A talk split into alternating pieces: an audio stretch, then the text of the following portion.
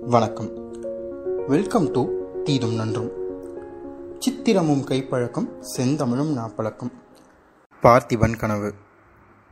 முதல் பாகம் முதல் அத்தியாயம் தோணித்துறை. காவிரியாறு அமைதியாக ஓடிக்கிட்டு இருக்கு சூரியன் உதயமாகுது. சூரியனோட பொற்கிரணங்கள் காவிரி ஆற்று மேலே விழுது. அந்த ஒளியில் காவிரி ஆறு தங்கம் போல ஜொலிக்குது. பொன்னி அப்படின்ற அந்த பேருக்கேற்ற மாதிரி அன்னைக்கு காவிரி ஆறு காட்சி அளிக்குது அதில் சின்ன சின்ன அலைகளும் சுழிகளும் ஏற்படுது. ஒரு அலை மேலே இன்னொரு அலை மோத சின்ன சின்ன நீர்த்துளிகள் அங்கே இங்கே தெரிக்குது. அந்த நீர்த்துளிகள்லாம் பார்க்கும்போது வைரம் போல் வைடூரியம் போல் ரத்தினம் போல காட்சி அளிக்குது. இது எல்லாத்தையும் டோட்டலாக பார்க்கும்போது ஏதோ இந்திரஜால காட்சியை பார்க்குற மாதிரியே நமக்கெல்லாம் ஃபீல் ஆகுது. இன்றைக்கி இருக்க மாதிரிலாம் இல்லாமல் அந்த காலத்தோட காவேரி ரொம்ப நீளமாக இருந்தது. அவ்வளோ பெரிய காவிரியில் கண்ணு கெட்டின தூரம் வரைக்கும் தண்ணி தெரியும். அந்த காவிரி ஆற்றுக்கு நடுவில் ஒரு தீவும் இருந்தது. அந்த தீவுக்கு நடுவில் ஒரு அழகான மாளிகையும் இருக்குது அந்த மாளிகையோட உச்சியில் சூரிய கிரகங்கள்லாம் பட்டு அந்த சூரிய ஒளினால் ஏதோ தங்கத்தால் கூரை போட்ட மாதிரியே அந்த மாளிகை காட்சியளிக்குது. ரொம்ப ரம்யமாகவும் இருக்குது அந்த மனோகரமான காலை பொழுதுல ஒரு நிசப்தம் இருக்குது ஒரு அமைதி இருக்குது அந்த அமைதியை நல்லா எடுத்து காட்டுற மாதிரி பறவைங்களோட சத்தம் இருக்குது அந்த ஆத்தங்கரையில் நெடுந்தூரத்துக்கு நெடுந்தூரம் ஆலமரங்கள் முளைச்சிருக்கு. அந்த ம மரங்கள் மேலே இருந்த பறவைங்கள்லாம் காலையில் ஆயிடுச்சு இல்லையா? உணவு தேடுறதுக்காக சிறகடிச்சு பறக்க ஆரம்பிக்குதுங்க. தன்னோட குழந்தைங்க கிட்டலாம் பாய் பாய் சொல்லிட்டு தாய் பறவையும் பறக்க ஆரம்பிக்குது. அந்த ஆலமரத்தோட விழுதுகளில் நிறைய படகு கட்டி வச்சுருக்காங்க. அந்த படகெல்லாம் காவிரியாறு அடிச்சுட்டு போக ட்ரை பண்ணுது. எவ்வளோ வேகமாக தண்ணியை செலுத்தினாலும் அந்த படகெல்லாம் அடிச்சுட்டு போகாதனால இருக்கட்டும் இருக்கட்டும் ஒரு நாள் இந்த படகெல்லாம் நான் அடிச்சுட்டு போயிடுவேன் அப்படின்னு சொல்லிட்டு போகிற மாதிரி அந்த காவேரியோட சத்தம் நமக்கு கேட்குது இதெல்லாம் ஒரு பக்கம் இருக்க. அங்கே ஒரு குடிசை வீடு கட்டியிருக்காங்க. ஒரு ஆலமரத்துக்கடியில் ஒரு சின்ன குடிசை வீடு கட்டியிருக்காங்க. அந்த குடிசை வீட்டிலேருந்து புகை வந்துகிட்டு இருக்கு. என்னடா புகை வருது அப்படின்னு உள்ளே போய் பார்த்தா அங்கே கம்பு அட அடை சுடுற வாசனை நல்லா வருது. அந்த குடிசைக்கு பக்கத்தில் ஒரு கறவை எருமை மாடை கட்டு வச்சுருக்காங்க. அந்த எருமை மாடு வாயில் அசை போட்டுக்கிட்டு இருக்கு அதோட கண்ணுக்குட்டி அதை ஆச்சரியமாக பார்த்துக்கிட்டு இருக்கு இதுதான் அந்த காவிரி பிரபாகத்தில் நம்ம பார்க்கக்கூடிய சுச்சுவேஷன் இதெல்லாம் தான் நம்ம கண்ணுக்கு அழகாக தெரியுது.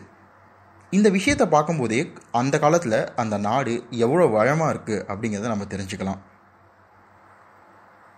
அந்த நேரத்தில் ரொம்ப தூரத்தில் வந்து ஒரு குதிரையோட காலடி சத்தம் கேட்குது வர வர வர அந்த குதிரையோட காலடி சத்தம் நல்லாவே கேட்க ஆரம்பிக்குது. அந்த குடிசைக்கிட்ட குதிரை வந்துக்கிட்டு இருக்கிறது தெரியுது.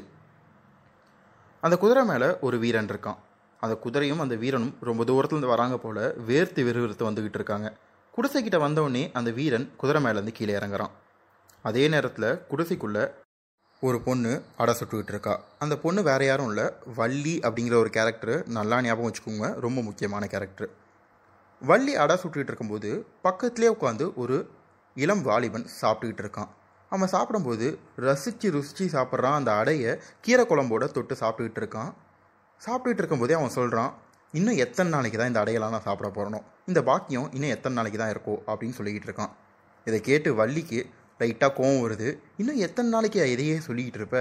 நானும் பார்க்குறேன் காலையில் தினமும் ஏஞ்ச உடனே இதே பாராயணத்தை தான் நீ பாடுற.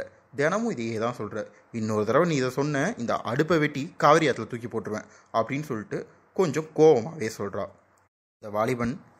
நான் சும்மா சொல்லலை வள்ளி நிஜமாக தான் சொல்கிறேன் நேற்று ராஜாவும் ராணியும் பேசிக்கிட்டு இருந்ததை நான் கேட்டேன். அவங்க சொன்னாங்க பெரிய யுத்தம் வரப்போதான் அதுக்கு நானும் போக போகிறேன் அப்படின்னு சொல்லிட்டு அந்த வள்ளிக்கிட்ட அவன் சொல்கிறான் அதுக்கு யுத்தம் வந்தால் உனக்கு என்ன? நீ இங்கே பாட்டுக்கு படகு தள்ளிட்டு நீ பாட்டுக்கு இருக்க வேண்டியதானே அப்படின்னு கேட்குறா இல்லை இல்லை நான் போருக்கு போய் தான் அவன் அப்படின்னு சொல்லும்போது நீ போ பிரச்சனை இல்லை. ஆனால் என்னையும் கூட்டிகிட்டு போ அப்படின்னு சொல்லிட்டு வள்ளி கேட்டுகிட்டு இருக்கா. இந்த நேரத்தில் தான் வெளியில் குதிரையில் ஒருத்தன் வந்திருந்தான் இல்லையா? அந்த வீரன் பொன்னா அரசனுக்கு செய்தி கொண்டு போகணும். சீக்கிரம் வா அப்படின்னு கூப்பிட்றான். இவன் சாப்பிட்டுட்டு இருந்த கையோட வெளியே எஞ்சி ஓடுறான். வள்ளிக்கு கொஞ்சம் லைட்டாக மன ஆகுது. தினமும் இந்த மாதிரியே கிளம்பிடுறியா? அரை வயிறு கூட நம்பியிருக்காது. சாப்பிட்டுட்டு போனால அப்படின்னு சொல்லும்போது அரசாங்க உத்தியோகம்னா சும்மாவா? அப்படின்னு சொல்லிட்டு வெளில போகிறான் இருங்க உடனே வந்துடுறேன் அப்படின்னு சொல்லிட்டு வெளியில் இந்த அந்த வீரன்ட்ட சொல்லிட்டு ரிட்டன் உள்ள வரான். வள்ளி மூஞ்சி தூக்கிட்டு உட்காந்துருக்கா அப்போ வந்து நான் போயிட்டு சீக்கிரமாக வந்துடுறேன் அப்படின்னு சொல்லி சமாதானப்படுத்திட்டு அந்த வீரனை கூப்பிட்டுக்கிட்டு ஒரு க படகை எடுத்துக்கிட்டு காவிரியை தாண்டி போயிட்டுருக்கான் பொன்னன். ஆமாம் அந்த கேரக்டர் அதாவது அடைய சாப்பிட்டுட்டு இல்லையா? அந்த கேரக்டர் தான் பொன்னன் அப்படின்ற கேரக்டரு இந்த கேரக்டரும் இந்த கதையில் ரொம்பவே முக்கியமான கேரக்டரு அதனால் இந்த கேரக்டரையும் ஞாபகம் வச்சுக்கோங்க. பொன்னன் அந்த வீரனை கூட்டிக்கிட்டு அந்த செய்தியும் எடுத்துக்கிட்டு படகுல ஏறி காவிரியை தாண்டி போகிறான் இதோட முதல் அத்தியாயம் முடியுது. கதையோட தொடர்ச்சியை அடுத்த பதிவில் பார்ப்போம். இந்த பதிவு குறித்து ஏதாவது கருத்து இருந்தால் கமெண்ட் செக்ஷன்லேயோ இல்லைனா தீதும் நன்றும் அப்படின்ற நம்ம இன்ஸ்டாகிராம் பக்கத்துலேயோ வந்து சொல்லுங்கள் இந்த பதிவு பிடிச்சிருந்தா லைக் பண்ணுங்கள் ஷேர் பண்ணுங்கள் முடிஞ்சால் சப்ஸ்கிரைப் பண்ணுங்கள் நன்றி வணக்கம்.